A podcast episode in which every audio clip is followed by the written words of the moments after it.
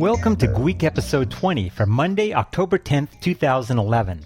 Gweek is where the editors and friends of Boing Boing talk about comic books, science fiction and fantasy, video games, board games, tools, gadgets, apps, and other neat stuff.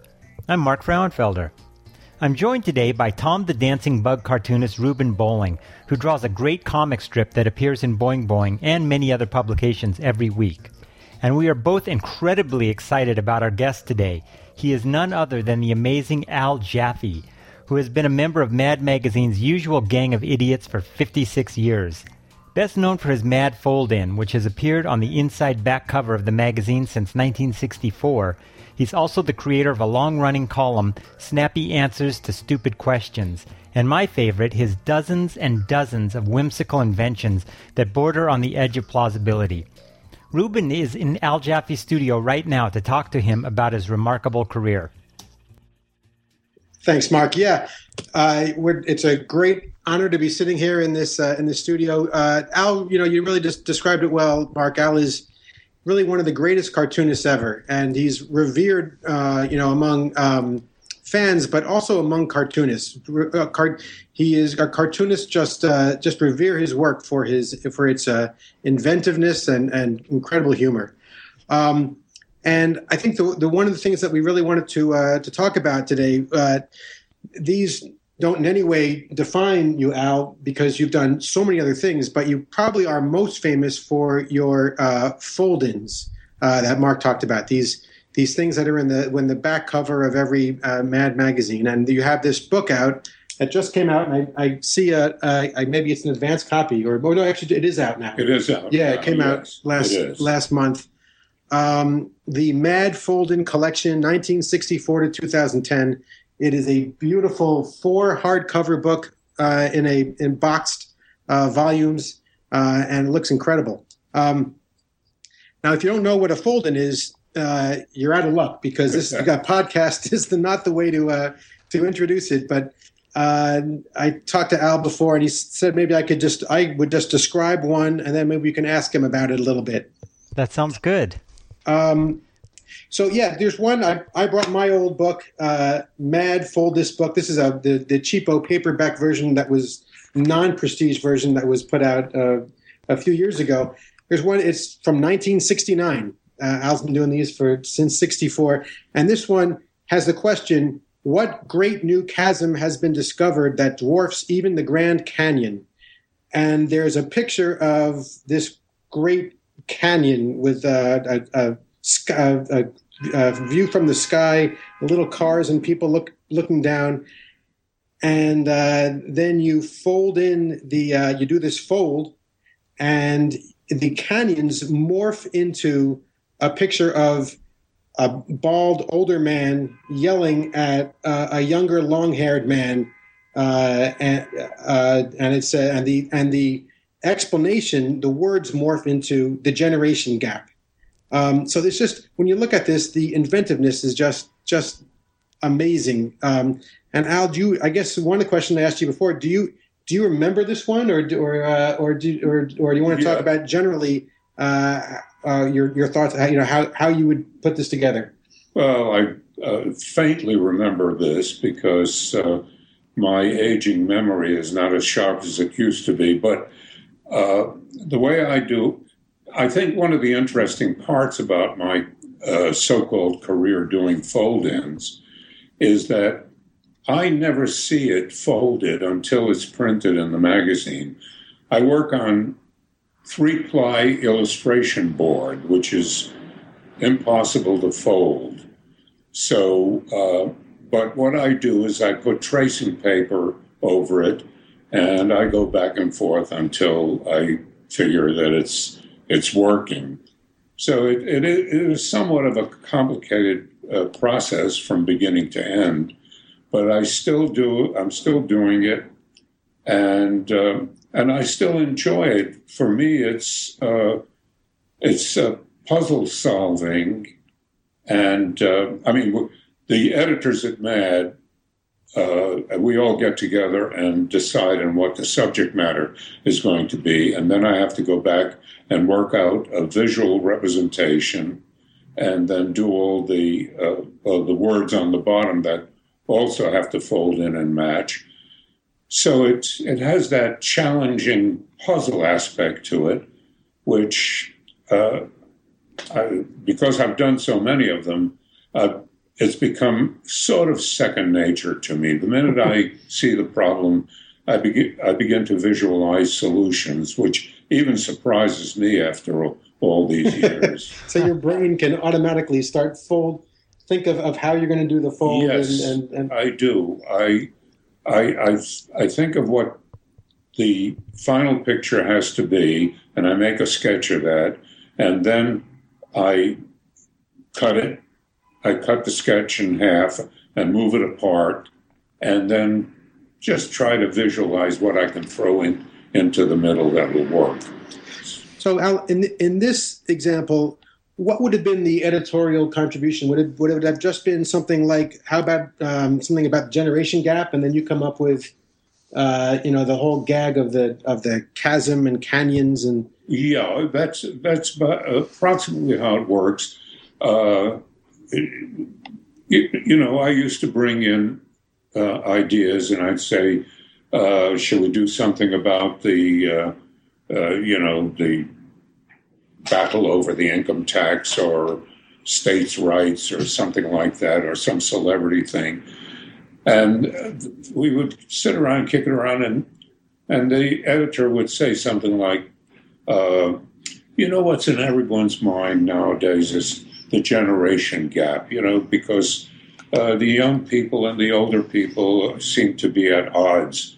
Uh, can't we do something with that? And I say, yeah, I can do something with that. and then uh, uh, we try to come up with a, a lead in, which is, uh, you know, the one we used here.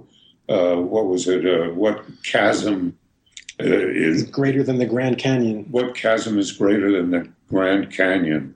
And and that kind of gives me the answer the generation gap there's that's the gag the gap right so uh, and then you know it's a matter of working out all the details and uh, I, I, don't think uh, the listeners would care to hear exactly how i do that.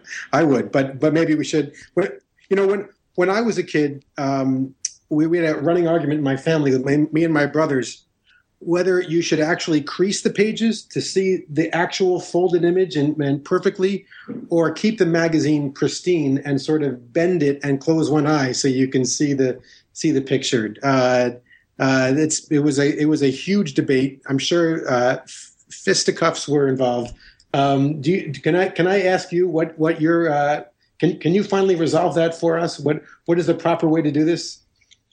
Well, I I don't know if there's a proper way, but I uh, anecdotally I can uh, give you a little background.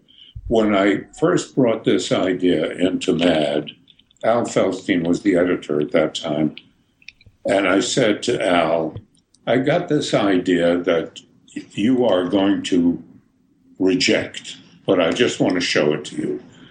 And he said, Why will I reject it? I said, Well, it mutilates the magazine. He said, Let me see it. I'm intrigued. So I showed it to him. And he said, I don't know. This uh, this is very intriguing. Let me go in to the publisher, Bill Gaines, and because he has to pass on these kinds of things, see what he thinks. A few minutes later, Al came back and said to me, "We're going to go ahead with it." Bill Gaines said, "If the kids mutilate the magazine, they'll buy another one to keep for their collection. Ah, that's, that's something we never thought of. We never even considered that as a, as a possibility. Well, leave it to a publisher to think of that. Right, but a lot of people uh, didn't fold it and tried all kinds of devices the way you explained, uh, Ruben, about what you and your brother did was to try and figure it out without mutilating the magazine. And I've run into a lot of people who've told me the same story. They didn't they didn't want to bend the page. I think I think the new I think the solution is bend the page. You, you, yeah. you got to see it. Even even in this prestige format, you, have got to you've got to bend it and, and then there see are how a number it works. of people who uh, told me they had little contests among their friends and relatives to see who could guess what the answer will be, what the picture will be. Yes. Without, Sure, without sure. folding. Without yeah. folding. it. Sure, I tried to do that. So, Al, I, I have a question for you. Uh, Sure. When you came up with this idea for the fold in, did you come up with it during the time you were working uh, with Harvey Kurtzman on Trump magazine? Because I know that Trump magazine did a lot of innovative things like the hexaflexagon and other interesting kinds of uh, devices that kind of push the limitations of, of what a paper paper magazine could do. Well, you really are a fan. I mean, if you remember that. Well, Harvey Kurtzman was very inventive, very creative, very inventive, and very receptive. But I didn't. Uh, Harvey Kurtzman was no longer at MAD when I came up with the fold-in idea. So uh, it was really Al Feldstein who who let me to uh, go on with it. And uh, just to uh, complete that little episode, uh, I had no intention whatsoever of ever doing a second one. It was a one time gag idea.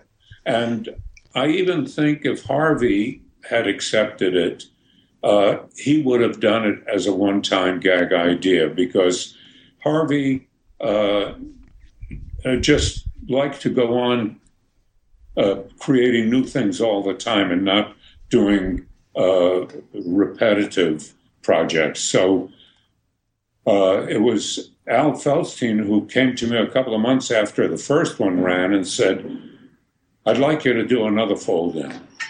And that's, and that, as they say, is Well, Feldstein seemed to be um, more a formula driven, uh, and Kurtzman always wanted to reinvent. Kurtzman, Harvey Kurtzman, by the way, was the founder of MAD. Uh, he then left MAD after something like 24 issues to form his own magazine, Trump, which you uh, talked about, Mark, and then Humbug, uh, which uh, Al worked on with him. I was involved in both of them. Uh, and then when Humbug went out of business, you went uh, w- went to MAD. I went. I I had never worked for Mad Right. before. I did a piece for Harvey that did appear in Mad, issue number twenty five or something like that.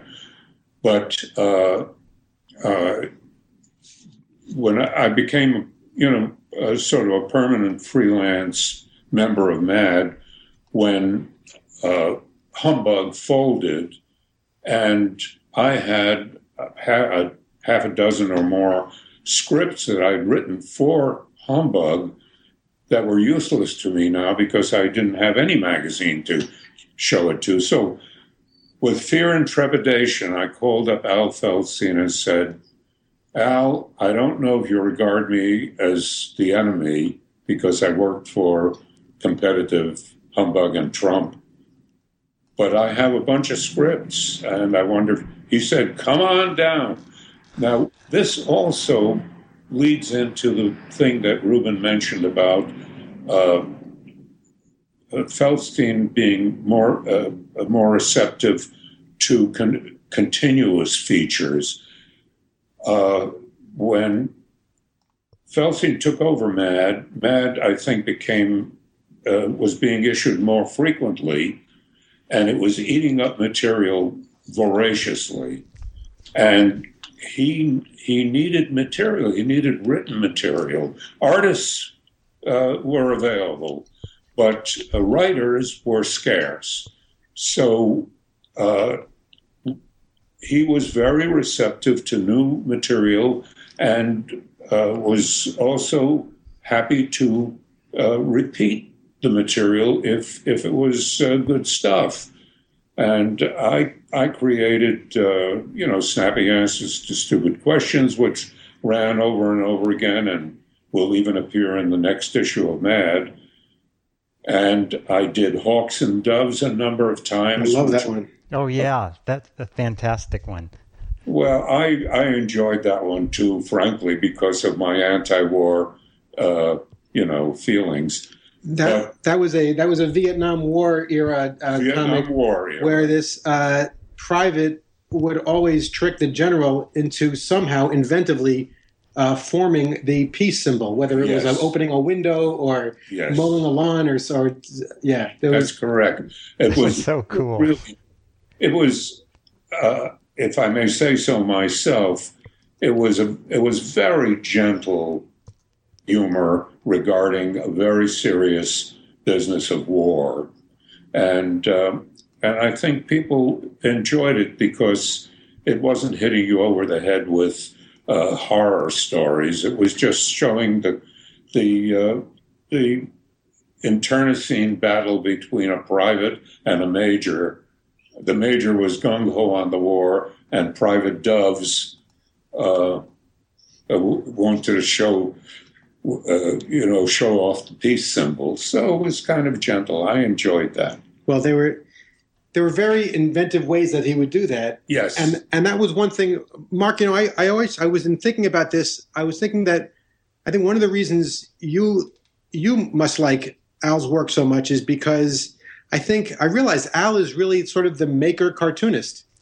He Yeah. uh, everything he does has sort of a. Um, a, Al, uh, uh, Mark is the editor of uh, Make magazine for for creating projects and do-it-yourself stuff, and all of your work has not, not all of it, but so much of your work has uh, an element of do-it-yourself to it, of inventing something, Yes. creating inventions. yes, Uh, the fold-in certainly, uh, I think that's the case. They, they, you know, you physically manipulate this as part of a puzzle, and part of the brilliance is that you turn the reader into a confederate in telling the punchline of the joke, and it involves involves the reader. Um, you know, and and and that we can we can talk about more examples, but I want to sort of go back to uh, your early life. Uh, one of the great things that you just did was a biography uh, called Al Jaffee's Mad Life by Mary Lou Weisman. Uh, about your about your it's a biography of your life, but illustrated by you. yes, Um, it's a terrific book and a, a fascinating story of your life, which we're not going to have time to get into. But one of the things that happens, and I saw that you know, as a kid in Lithuania, you and your brothers had a I'll, I'll understate it, an unstructured childhood. yes, Uh, that's understated to the extreme. And you and your brothers, you talk about this a lot. You would make things. You would, uh, you know, toys, uh, a long apple picker to steal apples. yes. Um, do you do you see that as as an influence in, in the way that you create comics and what you've chosen to draw? Very much so. Uh, when when I was uh, very young, my brother Harry and I were just a year and a half uh, apart. My father was the manager of a department store in Savannah, Georgia, and uh, every Saturday he would have uh, one of his men bring the two of us up to the department store's toy department and let us go wild in the toy department and play with all the toys. And then my mother took us to a primitive little town in Lithuania where we spent a total of six years. Uh, and there were no toys, there were no publications, there were no comic books, there were no there was nothing. And Harry and I, who were both able to draw very easily from the time we were born, I think, um, determined to design our own toys and build them. Of course, being able to draw made it so much easier to uh, draw a picture of what we want to make and the parts. We could draw the parts separately and then go out looking for places where we can find this stuff. and so making our own stuff became a full-time oc- occupation for us. We, my brother Harry built the most ingenious thing I've ever seen in my life, and he was only about eight years old. And it was a fire truck that actually squirted water. It had little ladders made out of matchsticks, and uh, he uh, he got a tin can and put two little rubber hoses in, and you blow in one rubber hose, and the water came out the other side. We we could we made everything. Uh, we we just uh, uh, Yeah. it was just so natural for us. And then when you became a cartoonist, uh, so much of what you did it would involve the reader in making something, whether it's a fold in or even your snappy answers involve the reader in, and you always have like an empty balloon for the reader to write in, and of course, uh, as you say, uh, mangle the, uh, the, the magazine. But uh, but then also you have tons of inventions, and yes. um, you know, I wanted to show you uh, one uh, an invention. One thing that I thought was so cool was you did a, uh, a, a, a thing called "If Kids Design Their Own Christmas Toys," uh, and you what you did was you drew um, pictures of uh, that a child would draw of a toy, and then you actually built it. Yes, but looked exactly like the drawing. So the perspective would be all all off in the physical thing that you made, yes. and then you have pictures of that. Uh, so, uh, you know, this is an example of, of something where you, you you it looked like you had such great fun, uh, oh, uh, such I giddy fun making that. making these things. And, That's so cool. What did you make them out of? Uh, found objects and uh, you know anything we could lay our hand. Well, I'll, I'll, I'll describe one thing we did, which is in my biography we we wanted we we wanted our our father to buy us a, a model railroad uh, set, and he couldn't afford to do that. This was during the Depression, uh, when when we came back to New York and we were in the Bronx, and so we decided we we we we came across a popular science magazine. It might have been Popular Mechanics or Popular Science, in which it showed you how to make a railroad cars and railroad tracks uh, on your own. So we've we flattened out tin cans from beans and Del Monte peaches and stuff like that. Cut them with our home scissors. Did all the soldering by holding a nail over a gas range with the pliers, and produced this railroad train. And uh, we put it in a science exhibit at school, and it was stolen. Yeah. which was, I guess, flattering. Yeah. yeah. They liked but, it. But, they, but we we built a movie projector. The only thing we couldn't figure out was the uh, uh, the uh, shutter. So it moved the film but it was blurred as it oh, moved. yeah, right, because that the shutter go on and off. And we did it from scratch, uh, just getting tin from a tinsmith and cutting it up ourselves. It was fantastic. I can't even can't even That's imagine. Amazing. So, Al, I have a question. In yes. in the uh, uh, the the fun inventions that you have in Mad Magazine, like the uh, the cup with the straw in it that's the cup that has a straw that's attached to the lid so it won't spill. I mean a lot of these things are are very close to being practical really cool inventions. And i'm wondering if there's there was ever anything that you had featured in the magazine that you later saw had actually uh, gone to market by someone else? Yes two things that come to mind but there were others as well, which I don't remember. Uh, one of them, I was, I was, even mentioned in the patent that somebody took out. Uh, they mentioned Mad Magazine uh, because you, you have to tell, uh, you're supposed to tell what, what uh, whatever inspired you. Yes. And, uh, and I think that was the, the smokeless ashtray that where you you put your cigarette on the in this ashtray, and it pulls the smoke down into the ashtray and filters it and blows it out as clean air. Uh, that was actually manufactured. Another thing was a uh, Ferris wheel parking garage that I uh, did for MAD, and um, and a few years later, I noticed that they built one in Switzerland. Now, I'm not saying that any of these people stole my idea. Uh, it may be coincidental. because uh, I heard that uh, uh, 15 people claim to have invented the telephone. So at least two can can invent a Ferris wheel parking lot. But but but you were mentioned in the patent as a uh, as an inspiration for the smokeless uh, uh, Mad, ashtray. Mad magazine was was so mentioned. it seems like you, it seems like that. How can they mention you and yet not uh, not uh, include you in the uh, in the patent? I well, get. well, uh, you know, I was just simply an employee, uh, not an employee, but a contributor to Mad, and uh, Mad was copyrighted, and I think they. Oh, was, was was Mad in, um, involved in that patent?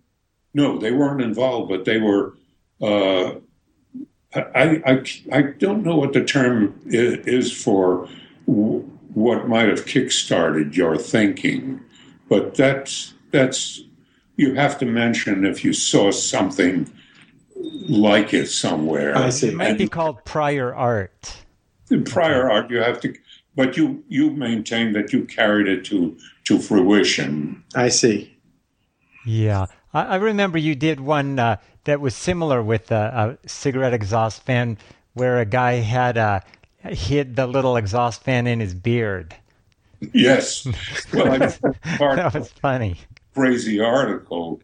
Um, well, you know, uh, I also did an article about uh, how automobile manufacturers could prevent drunken driving, and that is by having a sensor in the steering wheel that sh- shuts the engine down if it detects a certain uh, amount of alcohol, like the breathalyzer detects. That's and, a great uh, idea. And that, I think that's a very sensible idea. I don't know if that was ever made. I think that exists. I think that I, I it, think it does too. I think if you are convicted of a DUI in some yes. states, you have to buy one of these things and have it hooked up to your car. Right, and it won't start unless when you unless when you blow in, uh, it um, it detects that your blood alcohol is low enough. Uh, and I think that the joke now is that people they keep asking their friends to start their car for them. Uh, so I'm not sure how effective that is. Well, I think if you go back to the issue of Mad that mine appeared in, which I think might have been uh, 1960 eight or something like that. It might have been prior to the to the to the manufacture of this. Oh, I'm sure it was. I'm sure that's going to be new. Is I'm, this still on? Yeah. Um, you know, what you do, uh, Mark? You still there? Yeah, I'm here. Okay, good, good. Um, one of the uh, you know you do all kind and some of your inventions are totally implausible. Uh, you always have a humorous element to them. Some of them are are are are all humor and no plausibility. Uh, I've loved your book. It's long, long out of print. The Mad Book of Magic and Other Dirty Tricks. Uh, and in that one, you have uh, all kinds of crazy uh, magic tricks that just take magic to an absurd level. Uh, for example, the one that always cracked me up from when I was a kid till now was the magic trick where the magician has a wristwatch on one arm and then suddenly it's on the other arm and the way that you have you explain that it's done in your uh, in your secret explanation is that they have you have trained fleas that that undo the wristwatch and carry their wristwatch under his clothes right. to the other to the other wrist.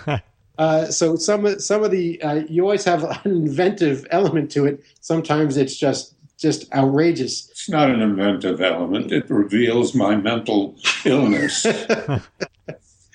but these these old books are are great. I'd love to see them them uh, reprinted as well. They're they're uh, because uh, they're just just hilarious. Um, well, the Magic Book was was my favorite of all, even though the uh, Snappy Answers books outsold the Mad book, uh, Magic Book by by many many thousands, hundreds of thousands. Um, the Magic Book was the most fun for me because, uh, you know, being able to tongue in cheek take a magic trick uh, or create a magic trick that is, uh, uh as I was mentioning before, like, uh, you tell your audience you cannot get blood from a stone, and then you you you proceed to demonstrate how simple it is to actually do that. And of course, it's uh, you you you embed all kinds of pins and needles in the stone beforehand, and then when you when you squeeze it, you're going to get blood from a stone. It's your own blood. it's your own blood. But it's just the preposterousness of of uh, of it. In, in no way does it expose actual magic tricks. It's just I I take the usual magic tricks and uh, and uh, just have some fun with them. It was it was really a fun book to do because uh, uh, magic was had, had always intrigued me, and so I got a chance to play with it. I uh, I remember that book well. That that was one of my favorites too.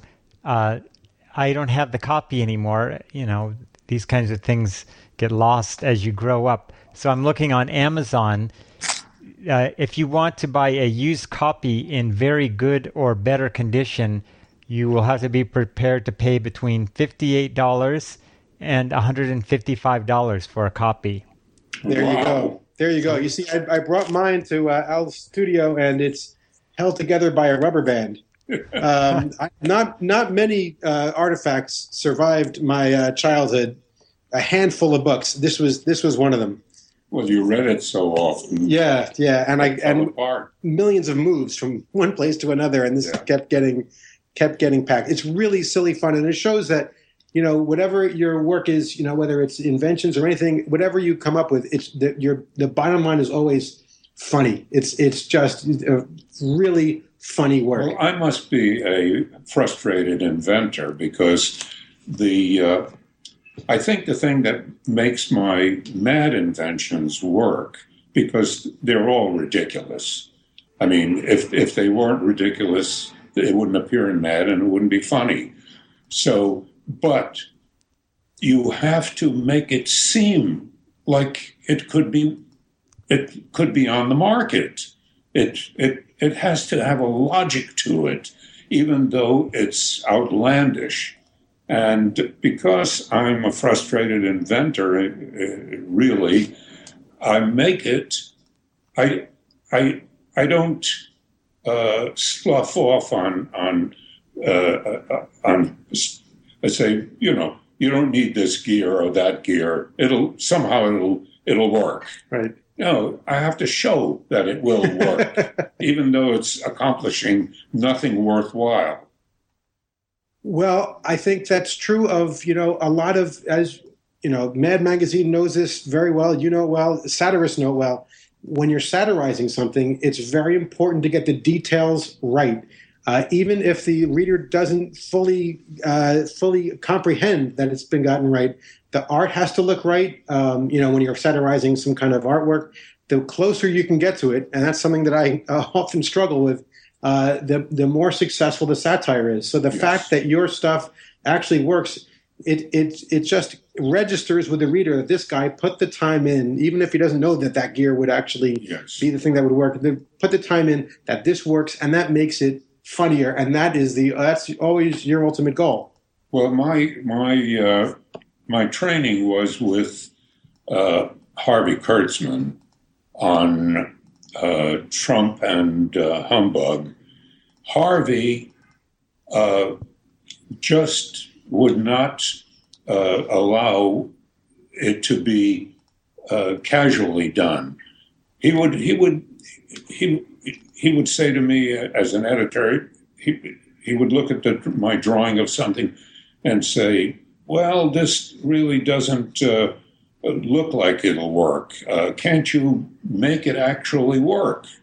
And so, I, having had to give that to Harvey, I gave up my uh, funny Rube Goldberg kind of cartoon uh, feeling where, uh, you know, just uh, shows something dropping from the ceiling and landing on a catapult, right. and it works, you know. Harvey would say, no, it has to come from somewhere logical. And uh, so he convinced me of that, and, uh, and I respected Harvey a great deal.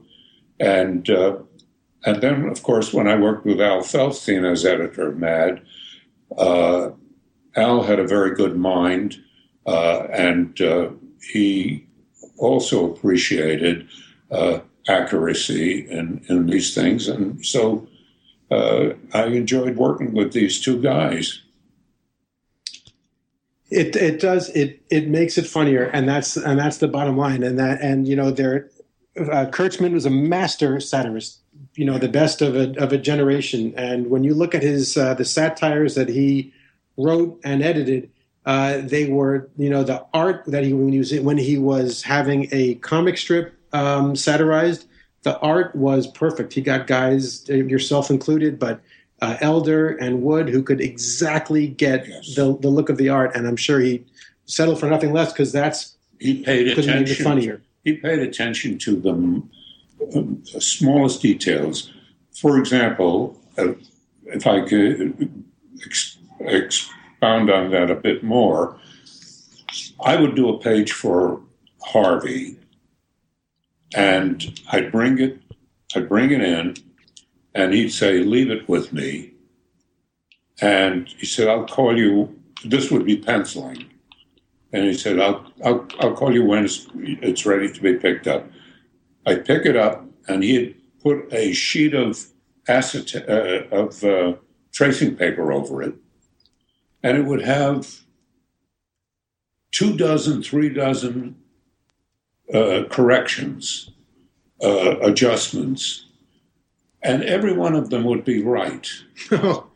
Uh, wow. Even though it was, uh, you know, a pain in the butt to have to redraw things, he would, if it was an automobile, he would create a vanishing point so that the automobile was in perspective right. and not just a cartoony automobile. Uh, he would put the wheels into perspective so that they weren't too elliptical since they were coming from a distance. Uh, he, he, he just edited every part of the drawing, and it wasn't you know, it wasn't like you had to redraw the whole thing. You just had to make the, the, the little adjustments to make it come out right. And I never objected to it. Other artists couldn't, there were artists who couldn't work with Harvey because they were freewheeling and uh, they didn't think it was that important that things uh, match up or line up or but I felt the same way that Harvey did, and and so I was. It was easy for me to pick that up. Uh, working with Al Feldstein, it was a lot freer. He was he was more interested in how funny the object looked, but he was also uh, critical of of anything that was out of proportion, and uh, he just looked at it a little bit differently. Yeah. But between the two of them, uh, I knew exactly how to approach the job yeah. after a while, and uh, they didn't have to make corrections. That's interesting because Harvey Kurtzman's work, uh, you know, like uh, thinking of his Hey Look comic strips in the early yes. days or his war comics, had a kind of looseness to them. But then Al Feldstein's covers for weird science and weird fantasy were very tight and almost like technical illustrations, and yet they had different uh, approaches that almost seemed like they, they were asking for the opposite in the people that they were editing. Yes, that, that, that's true. Uh, Harvey Harvey did try to to uh, uh, uh steer uh, all the work in the magazine in a particular direction because he felt, you know, he created the magazine and he had a vision as to where he wanted to go with it. Uh, he wanted it to look like a serious satire magazine and not a comic book. Uh, uh Al Feldstein became more interested in uh, the humor, and uh, so he he was more lenient when it came to doing uh, uh, funny stuff. If if it was funny, he was he wasn't a stickler for every you know dotting every i and crossing every t. So it, it's each one of them was very effective in his own way, and it, it, it was just natural for the magazine, for Mad Magazine, to change when Feldstein took over from Kurtzman. And of course, it became financially far more successful under uh, Feldstein than it was under Kurtzman. But then again, Al did have more time to develop the magazine. Sure. And, and I love the comic book version of Mad and the magazine version of Mad equally for different reasons. They're both fantastic. Yes, I agree. But it was it was a period of create, uh, you know, of bursting creativity. Uh, satire in in comic books was uh, un, unheard of. There were plenty of so-called humorous comic books with little rabbits and mice and all that. But uh, Harvey was, I think, the first one to actually do a serious satire magazine in comics, satirizing uh, Superman and Batman and so many uh, Sherlock Holmes and very various things, uh, and and doing it was you know with attention to detail, uh, getting as close to the real thing as possible and then just taking off. yeah. Did you meet did you meet Harvey through uh, Will Elder? Because I know that you and Will Elder were like childhood friends, right? Uh, Will Elder and I, uh, yes, we we met in junior high school. Uh, Harvey, we met in high school, and Harvey later told us that when he came into the High School of Music and Art, uh, and we were already uh, several years ahead of him. He said he determined that someday he, he he saw our work in high school. A lot of it was funny stuff, and he, he what he told me later was that he was waiting for the day when he could get somebody to bankroll him in a magazine so that he could hire the people that he knew in high school who would be terrific in a magazine that he had in mind, such as Mad. And he got Will Elder and he called me and tried to get me to work for Mad, uh, but I couldn't at that time. And John Severin was another fellow from high school whom he managed to get to work for him. And then, of course, he picked up Jack Davis and uh, Wally Wood, and uh, as an employee of uh, uh EC Comics, he was able to uh, use the cartoonists that were working on the horror magazines and the uh, military magazines, war magazines. So you know, we all we all bounced off each other every now and then, and at some point, we all came together.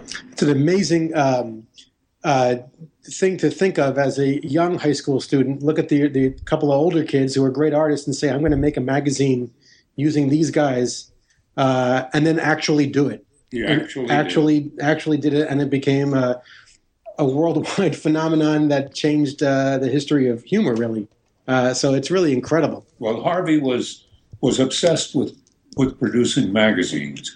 When he was just a kid, he made hand handmade little magazines that he distributed in the, in the neighborhood, little cartoon magazines. Uh, they, this was a dream of his since probably he was out of diapers, and uh, and I think he he he set the tone. He was uh, he was an innovator. He really was. Um, do you think that uh, he was treated unfairly with by by Hugh Hefner with the way that he kind of had Trump pulled out from under him just after a few issues? Uh, I really don't have uh, much information on that, to tell you the truth. Uh, the the thing that I know about uh, Trump was that uh, magazines, at, at, the same time that Trump was came into existence, uh, major magazines in the United States were folding. Saturday, Saturday Evening Post, which was a, uh, a standard, uh, went out of business. Collier's Magazine went out of business. Uh, Liberty Magazine had gone out of business a number of years before, and and and others were folding. It was just a bad time for magazines, and uh, what Hefner told us was that uh, the bank that he depended on to produce his successful magazine, Playboy, was under a stress uh, because of all the things that he was invested in, uh, the Playboy clubs and and and our magazine, Trump. And he was told that he had to divest of some some things in order to, uh, you know, make his uh, financial position more secure and continue to get loans to keep doing Playboy. So that's the story that, as I know it. Uh, I le- later heard that it's also possible that Trump might have been uh, uh, stopped because we we weren't keeping to a schedule. Harvey uh, always had a battle with uh, deadlines, and uh, of course, unlike Mad uh, and Trump and Humbug. Hefner had the notion of creating a uh, slick humor magazine, Trump, which would be a sister magazine to Playboy and carry advertising the way Playboy does. And if it doesn't come out on schedule, you can't sell advertising. So these are the two stories that I heard, and uh, I don't know if they're if either one or both are wrong, but that's as much as I know. Hmm. Yeah, that sounds pretty close to the story I heard. Uh, and I also heard that Trump was just uh, had such high production values that it was quite expensive.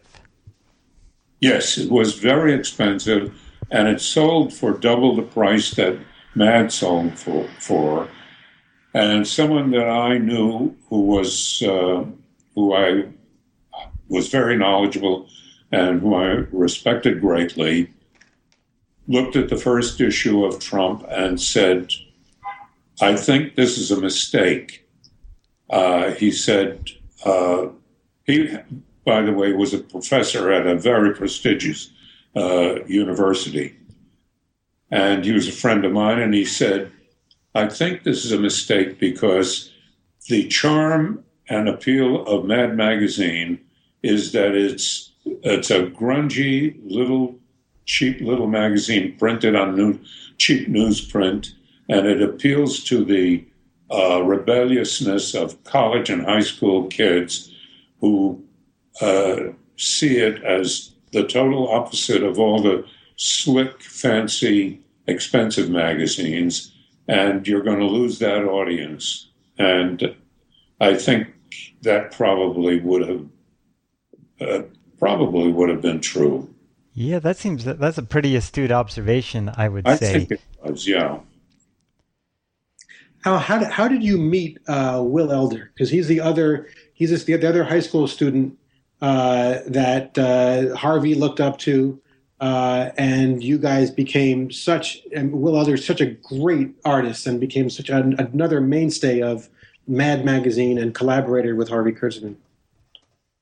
Uh, Willie Elder and I uh, I don't know if you want me to tell the whole dreary story. I can make sure. it. Sure. Please do. Okay. We were, uh, we didn't know each other, but we were attending a, a junior high school in the Bronx in New York. And uh, one day, uh, many kids were selected to go up to the art room and when we and I was one of them. I had never met Willie before, and uh, I went up there, and a, a monitor, a teacher said, "I'm going to give you all sheets of paper and pencils, and you are to draw something." So there were about 50 kids in the room, and the only thing I could think of to draw was uh, a scene I had not too, uh, just a couple of years before, returned from Lithuania after living there for a total of six years, and and I was only 12 at this point, so uh, I I uh, the only thing I could think of to draw was the the central marketplace in in the, this little town that I lived in in Lithuania. And I started to draw that. And I looked over the shoulder of a little skinny kid in front of me, and he's doing this beautiful portrait of a peasant. I mean, real drawing. I, to me, it looked like a Rembrandt. And to make a long story short, the teacher dismissed everybody except this little skinny guy in front and me and told us to go down to the principal's office. We're sitting in the principal's office, and this little kid says to me, You know, I think they're going to send us to art school. sure enough, the principal calls us in and says, Mayor Fiorello LaGuardia of the city of New York has created a new high school for the for talented musicians and artists, and you two have been selected to go there. And uh, that's how Will Elder and I met. And we then became neighbors in the Bronx and uh, attended the High School of Music and Art, where we got to know each other as very close friends. And uh, and that's the story. And we were highly competitive with each other. Each one of us would draw a comic strip and then show it to the other one to humiliate the other one. and and each one of us tried to outdo each other. But it was all in in in good fun and friendship. That's awesome. This has just been a, a gold mine of of uh, information about uh, you and your collaborators, uh, the the EC talent pool is just phenomenal, and it's amazing how all these great talents got together at the same time and and produced stuff that still resonates so much with with readers of all ages and uh, it's been wonderful to talk to you b- being part of that that great cast of of uh, artists. Uh, I, I just want to thank you so much for your time, Al. It's been a great pleasure. Well, it's a great privilege for me too, because one of the uh, things that I cherish more than anything is running into so many people like yourself who were influenced by our work, and it just uh, gives a feeling, a special feeling of continuity that uh, when I go to Comic Cons and uh, and uh, in one occasion, three generations of the same family, a, a grandfather, father, and son, were all mad readers, and uh, uh, it's it's really gratifying to know that we uh, we re- reached and and entertained and amused and influenced to some degree uh, so many people. Uh, for me personally, now that I'm in my 90th year, it's extremely gratifying. Yeah, I'll bet it is. I mean, it, there are very few people on the planet that have touched so many other souls as as you have, and so that must be a great feeling. Thank you. That's that's great. And you know, I, I don't want to uh, end this without uh, doing some business for Al. I just wanted uh, I want to uh, to say again that his the brand new book, this this beautiful book, the uh, Mad Fold-In collection, 1964 to 2010 from Chronicle Books, just came out last month. And now out in paper book is the biography that uh, I thought was just uh, amazing, uh, telling uh, all these stories from uh, his professional life, but also his amazing, fascinating childhood. Is called Al Jaffee's Mad Life by Mary Lou Weisman, illustrated by Al Jaffee, and that is from Harper Collins, but it's is it I Books?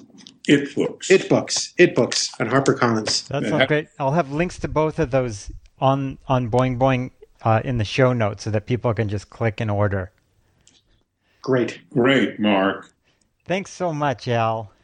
No, I thank you. Thank you, Al. And thanks a lot, Ruben.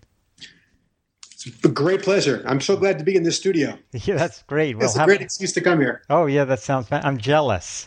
well, I've been an admirer of Ruben Bolling for many, many years. Don't edit that out, Mark. That'll stay. Thanks, you guys. Have a Thanks great weekend. Okay. Bye-bye. Bye. Bye-bye.